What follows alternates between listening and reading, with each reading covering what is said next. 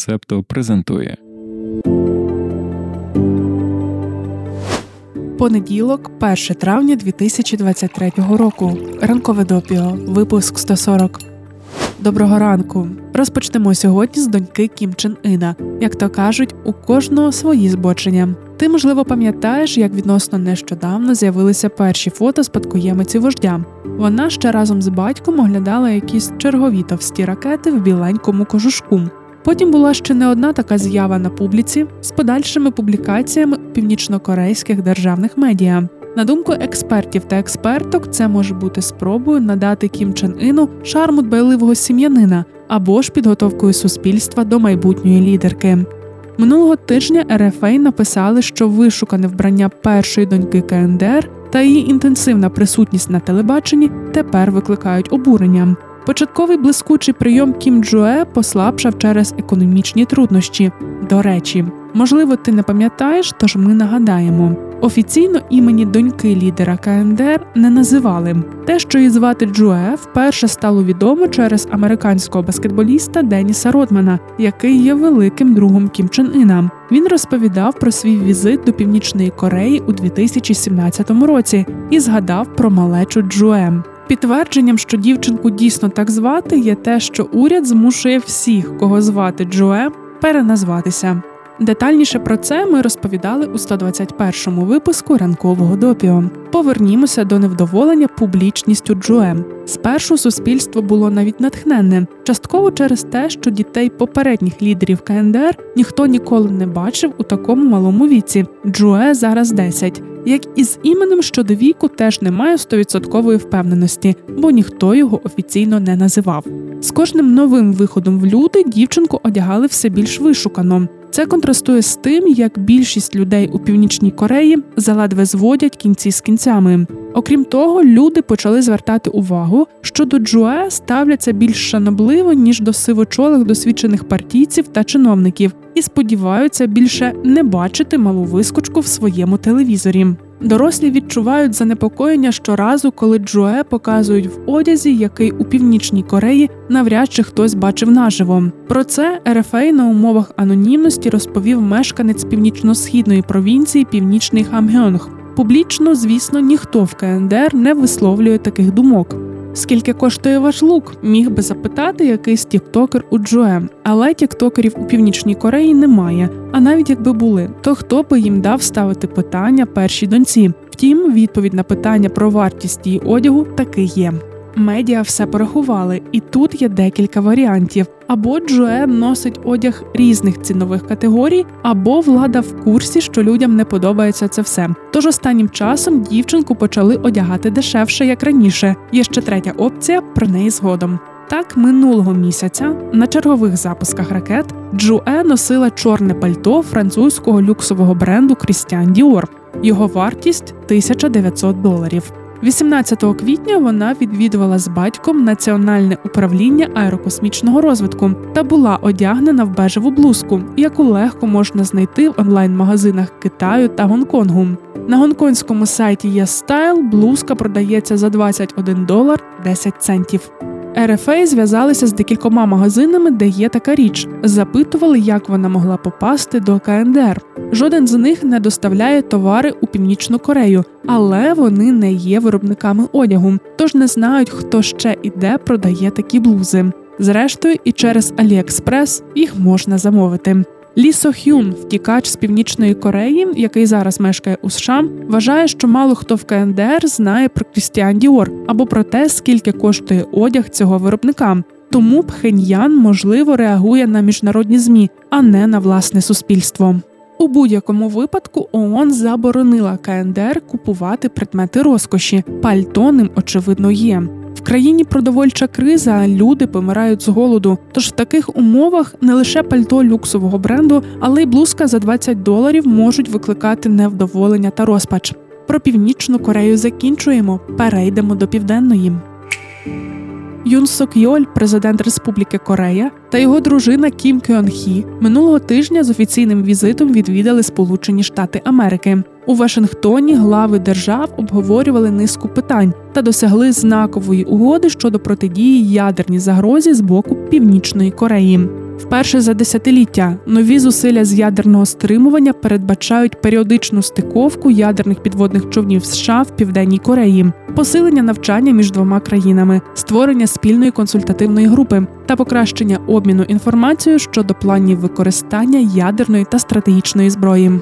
У середу корейська президентська пара відвідала державну вечерю. Наприкінці заходу президент Джо Байден запросив президента Юн Сок Йоля заспівати пісню «American Pie». Містер Юн взяв мікрофон і виконав перший куплет композиції. Про американського президента ми ще продовжимо, але трішки згодом.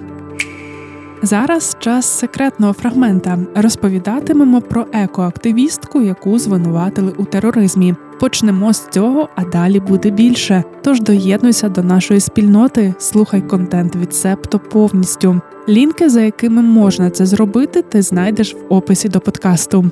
Упс, цю частину можна послухати лише на Патреоні. Доєднуйтеся до спільноти, щоб отримати доступ.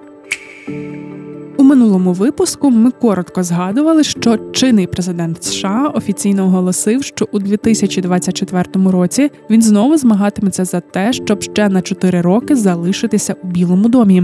Арон Блейк, політичний журналіст, який пише для The Fix, проаналізував, що Байден проводить більше часу балотуючись у президенти, ніж будь-хто інший. Він вже був кандидатом понад тисячу днів. Якщо все піде за планом, цей термін може збільшитися до 4 років. Як так сталося, що політик є рекордсменом за кількістю днів балотування? Він чотири рази був кандидатом у президенти: 1988, 2008, 2020, ну і вже 2024. Це менше ніж у Гарольда Стасена та Ліндона Ларуша. Ці панове балотувалися 10 та 8 разів відповідно. Генрі Клей балотувався п'ять разів у 1800-х роках, Франклін Делано Рузвельт і Рональд Рейган балотувалися по чотири рази. Але раніше праймеріс, передвибори, на яких визначається кандидат чи кандидатка від партії, були набагато простішою процедурою, а кампанії коротшими ніж це є в останні роки. Таким чином Байдена можна вважати рекордсменом саме за кількістю днів балотування. Видання Політіко пише, що такий більш ніж суттєвий досвід ведення кампаній є дійсно важливим у контексті майбутніх президентських виборів. Тож вже й не так важливо, подобається комусь чи ні поважний вік пана Байдена. Сам політик каже, що його вік не відповідає йому самому. Я навіть не можу сказати, скільки мені років. Я не можу назвати кількість, сказав він журналістам у трояндовому саду Білого Дому. Відповідаючи на запитання, чи вважає він себе єдиним демократом, який зможе перемогти Трампа в 2024-му, президент відповів: можливо, я не єдиний, але я добре його знаю і знаю, яку небезпеку він становить для нашої демократії. Кінець цитати. Про небезпеку Трампа та його руху MAGA «Make America Great Again» йдеться у ролику, яким пан Байден оголосив про початок своєї нової президентської кампанії. Відео починається з одного слова свобода. Мет Вайсер, репортер Washington Post у Білому домі, у своїй колонці пише, що оголошення про переобрання зроблено таким чином, щоб повернути демократам слово, яке зараз дуже популярне серед консерваторів з MAGA. За три хвилини Байден вимовив свобода шість разів. Зрештою, так називається ролик. Від цього можна зробити припущення, що, хоча б на початковому етапі, кампанія буде представлена як спроба відвоювати ідею свободи у республіканців, які використовують її з абсолютно іншим значенням, бо саме Байден та демократична партія, а не республіканці, борються за особисті свободи. Включаючи доступ до абортів, право на одностатеві шлюби та можливість читати книги на свій розсуд. Попередня кампанія взагалі не торкалася концепту свободи. Тоді все крутилося навколо слова боротьба. Ми боремося за душу цієї нації, говорив Байден чотири роки тому. Пан Вайсер у своїй колонці пише, що дебати навколо слова свобода проходять через всю американську історію. 1941 рік, коли світ зіткнувся з натиском нацистської Німеччини, президент Рузвельт виступив із промовою, що стала відомою як промова чотирьох свобод. Свобода слова, свобода віросповідання, свобода від злиднів і свобода від страху.